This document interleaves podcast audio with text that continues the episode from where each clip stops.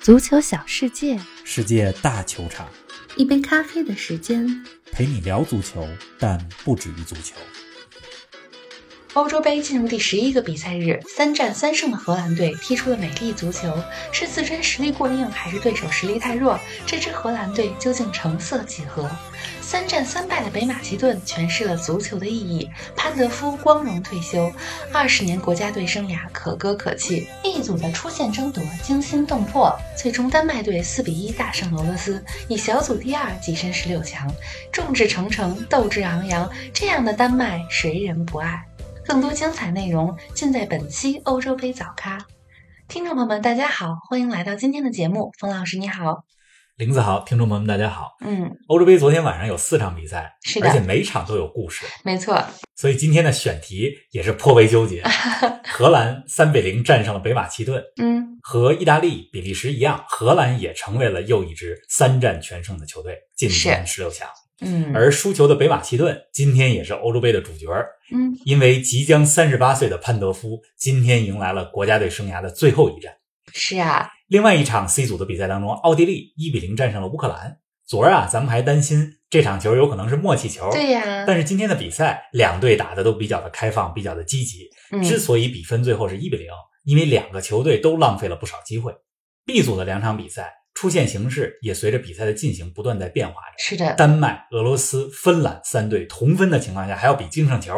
嗯，最终啊，丹麦队四比一大胜俄罗斯，以净胜球优势力压俄罗斯和芬兰晋级。哎呀，不错，淘汰赛当中，嗯丹麦将对威尔士。看到丹麦队今天出现以后，球员们和主场球迷们一块儿庆祝的镜头，真的是觉得特别感动。确实是这场胜利属于丹麦，属于埃里克森，没错，属于所有关心埃里克森和热爱足球的中立球迷。是的。哎，冯老师，在进入昨晚比赛的评述之前呢，咱们还是有个固定环节，来说说欧洲杯历史上的今天。今天呢是北京时间六月二十二日，欧洲杯在这一天有哪些值得我们回味的故事呢？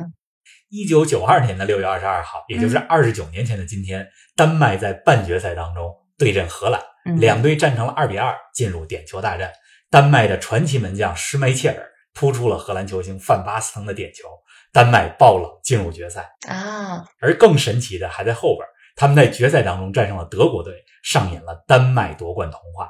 另外啊，二零零四年的六月二十二号也是值得记住的一天，为什么呢？而且也和丹麦有关。嗯，那届葡萄牙欧洲杯小组赛最后一轮，丹麦和瑞典这两个北欧球队踢了一场默契球，嗯啊最终二比二战平，两个球队携手出线，硬是把意大利给做掉 了。意大利虽然赢了保加利亚，但是净胜球不如瑞典、丹麦，惨遭淘汰。嗯，而今天啊，欧洲时间的六月二十一号，北京时间的六月二十二号，对丹麦来讲又是重要的一天。是的，他们在小组赛前两场全输了的情况下，今天最后一场大胜俄罗斯，神奇的获得了小组第二，进军十六强。嗯，哎呀，每次听你说欧洲杯历史上的今天，再把历史和现在联系在一起，看球的时候就更有意思了。咱们接下来重点说说昨晚的比赛，四场球可发生了不少故事。方老师，你心目中的最佳瞬间是什么时候呢？那必须和潘德夫有关。嗯，荷兰和北马其顿比赛进行到第六十九分钟的时候，潘德夫被换下场，北马其顿的所有队员们都跑到场边列队欢送潘德夫离场。虽然是在荷兰队的主场，但是约翰克鲁伊夫球场里的所有球迷们都起立，掌声欢送潘德夫下场。啊，很壮观。嗯，另外啊，电视转播也给到了一个画面，已经退役的荷兰球星斯内德也出现在看台上，起立为潘德夫鼓掌。嗯，潘德夫曾经是斯内德在国米的队友。二零一零年，这两个人共同帮助国米获得了三冠王。而且这场比赛开始的时候啊，荷兰全队也送给了潘德夫一个礼物，嗯，一件印着数字一百二十二的球衣。啊，因为今天这场比赛是潘德夫的第一百二十二场国家队出场，也是最后一场。很有纪念意义。他第一次代表北马其顿出场嗯，是二零零一年的六月，那时候互联网还没有家家户户普及呢。过了二十年，他还在。我觉得只有一个词儿可以形容潘德夫的职业生涯，那就是传奇。是的，哎，刚听你描述这个瞬间的时候，都能感受到你的语言也是充满了感情啊。前几天还有听众朋友给我们留言说，没想到潘德夫还在踢，在大家的印象中，他应该早就退役了。冯老师借着这个机会给我们也讲讲潘德夫的职业生涯吧。很多人记住潘德夫是因为在二零一零年，他跟随国米获得了三冠王，包括欧冠的冠军。嗯潘德夫啊是一个不太起眼的球员，他没有英俊的外表，没有华丽的脚下技术，也没有吸引眼球的进球之后的庆祝动作，甚至在国米欧冠捧杯的大合影当中，你也只能在后排才能看到他的身影。嗯，另外，他的祖国北马其顿也是足球世界里长期被遗忘的一块版图。是的，但是潘德夫又是一位不可或缺的人物，嗯，为什么？在国米三冠王的阵容里边，嗯他是穆里尼奥的爱将和场上公仆。嗯可以说，没有他在那个赛季的东窗加盟，可能就没有赛季末国米夺得三冠王的故事。很关键有，在欧冠决赛当年对阵拜仁的比赛当中，他也是国米的首发前锋之一。经常看意甲的球迷可能对潘德夫比较熟悉，因为潘德夫在意甲踢了十八个赛季。是二零零一年的时候，国米就从马其顿买来了十八岁的潘德夫，啊，但是年轻的潘德夫在国米没有机会，因此呢就被外租，几经辗转来到了拉齐奥队。在拉齐奥，他用了五年的时间就成为了拉齐奥球队历史当中的前十的射手。嗯也正是因为在拉齐奥这段的出色表现，让国米第二次购买潘德夫，并且才有了之后的三冠王伟业。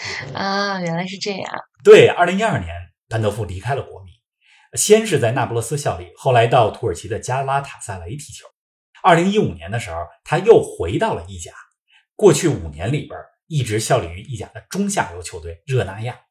过去这几年，虽然进球数不多，但是个儿个儿关键，一次又一次的把热那亚从降级的悬崖边上给拉了回来。哎，那在国家队呢？在国家队北马其顿作为独立国家参加欧足联的赛事历史啊，只有二十八年。嗯而其中的二十年，潘德夫都在。去年十一月，他带着北马其顿历史上第一次进军世界大赛。嗯今年夏天，又用一届欧洲杯的比赛来给自己的职业生涯谢幕，啊，也算是一种圆满了。是的，另外，在赛场之外，潘德夫也是一位特别有爱心的球员。嗯去年疫情期间，他正好为北马其顿是第一百次出场，啊，他把那场比赛的球衣拍卖了，嗯所得的收入呢也捐给了医院。另外啊，潘德夫在自己的祖国北马其顿也成立了足球学院，培养年轻球员，而且有一支职业球队在马其顿就叫做潘德夫学院队，可以说他是北马其顿的国家英雄。您正在收听的是《足球咖啡馆》，一杯咖啡的时间陪你聊足球，但不止于足球。欢迎您在各大音频平台关注我们的节目，同时欢迎关注冯老师的足球评论公众号“冯球必侃”，让我们一起聊球、侃球、追球。哎呀，潘德夫的职业生涯听起来那真是可歌可泣啊！说完了潘德夫和北马其顿，咱们再来聊聊他们昨晚的对手荷兰队。这届欧洲杯之前，咱们在前瞻荷兰队的时候其实比较谨慎。小组赛战罢，荷兰却三战三胜，而且进了八个球。冯老师，你觉得我们低估了荷兰吗？我今天一直在思考怎么评价荷兰小组赛的表现，嗯咱们就说说荷兰的三个惊喜、三个隐患吧。好啊，先来说惊喜。没问题。好，第一，荷兰的锋线组合，我觉得还是让人们眼前一亮。嗯，这三场比赛，荷兰排出了两种不同的锋线组合。前两场首发的都是一高一快，德佩和韦格霍斯特。德佩是快马，韦格霍斯特作为高中锋发挥着支点作用。嗯这第二个组合呢，就是两快。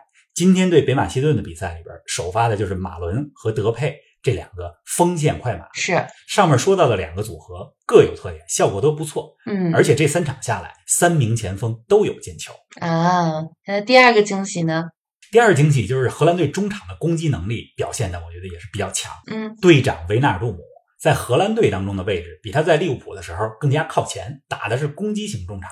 三场比赛，维纳尔杜姆进了三个球，现在是并列欧洲杯射手榜的第一位。嗯，另外啊，弗兰基德容他的跑位和传接球的能力也非常突出，是，可以说过去一年在巴萨确实是涨球了。嗯，下一个惊喜呢？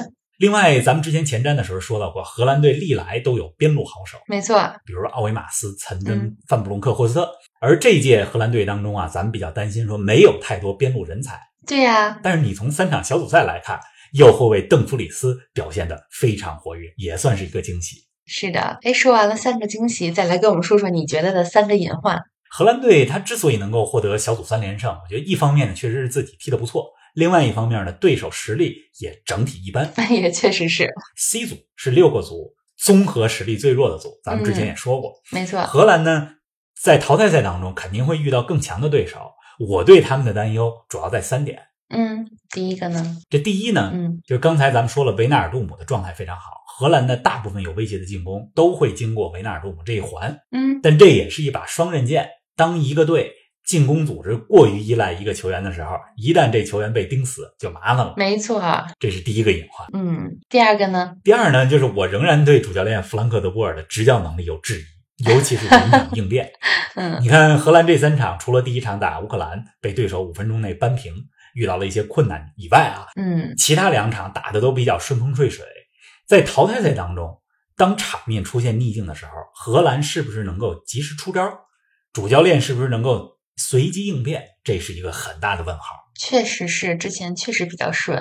那第三呢，你觉得是什么？荷兰在前两场比赛已经锁定小组第一的情况下，今天第三场没怎么轮换，嗯让我感到有点意外。是啊，你面对北马其顿，完全可以轮换一些核心球员，没错，比如维纳尔杜、布林德，嗯还有三十八岁的老门将斯克伦伯格。确实是。这个不轮换，你到了淘汰赛以后，体力会是一个问题。嗯，哎呀，咱们刚才一直在说 C 组，下边也留点时间给大家说说 B 组的两场比赛吧。丹麦四比一战胜了俄罗斯，比利时二比零战胜了芬兰。这两场比赛有什么亮点呢？这两场是同时进行的，我也是开了两块屏幕同时在看，嗯但看的是啊更多的呢是丹麦这场。嗯，丹麦真的不容易，是，第一场比赛经历了埃里克森事件，球员们受到这么大的冲击，还得返回赛场比赛，零比一输给了芬兰。嗯第二场在占据场面优势的情况下，一比二输给了比利时。这第三场，丹麦只有两球战胜俄罗斯，同时芬兰还得输给比利时，对呀、丹麦才能以小组第二直接出线。非常坎坷。但是如果要有童话和神话发生的话，丹那一定麦是又丹麦做到丹麦了今天也做到 了，是的没错。而且他们出现之后，在八分之一决赛当中对阵的是威尔士，嗯我看好丹麦甚至能进八强，而且进了八强之后打荷兰，丹麦打荷兰的话，谁进四强还是啊不好说呢。没错，另外一场比赛，比利时二比零战胜了芬兰，嗯，这场比赛比利时是直到下半场七十多分钟才进球，是，踢的也是够艰难的。虽然是三战三胜，但是我依然不看好比利时能走得太远。哎呀，冯老师这次对三战三胜的队伍，其实在后面的比赛中并不是特别看好啊。目前只看好意大利。 是啊、对，意大利是你非常看好的。哎，北京时间的明天凌晨呢，英格兰所在的 D 组将有两场比赛同时进行，英格兰对阵捷克，苏格兰迎战克罗地亚。上一轮之后，可以说英格兰受到了不少批评。冯老师，你怎么看明天凌晨这两场球呢？英格兰目前状态挺尴尬的，嗯，今儿晚上对捷克，英格兰如果获胜或者打平，肯定都小组第一出线。但是小组第一意味着他们在淘汰赛当中要面对着 F 组，也就是死亡之组的第二，嗯，很可能是法国、葡萄牙、德国当中的一个球队。是的，而英格兰呢，只有在输给捷克的情况下，才能获得小组第二，嗯，从而避开死亡之组的球队。但如果英格兰输了，甚至有可能落到小组第三，对呀、所以这个情况呢就非常之尴尬。有点尴尬，英是，格兰啊，他们在二零一八年世界杯的时候，就是获得了小组第二，嗯阴错阳差的进入了更容易的半区，嗯最终打进四强。我觉得啊，英格兰现在不要想那么多，是应该面对捷克全力争胜。还是全力以赴，没错，因为你要想走得远，早晚要面对所有的强队。没错不如现在用赢球来建立球队的信心。是的，但是问题来了，即使拼尽全力，英格兰不一定能战胜这支捷克队。 英格兰有点难，咱们之前也说了，看好捷克当黑马。是的。那苏格兰这场呢？苏格兰对克罗地亚，两个队呢都是只有取胜才能出线。嗯，我看好苏格兰，从他们上一场打英格兰表现出来的那种意志品质和战术素养来看，有机会战胜克罗地亚。今天晚上呢，虽然只有两场比赛，但是这两场比赛都是看点多多。是啊，大家有机会的话可以两场比赛一起看一下。咱们明天早上的节目不见不散。不见不散。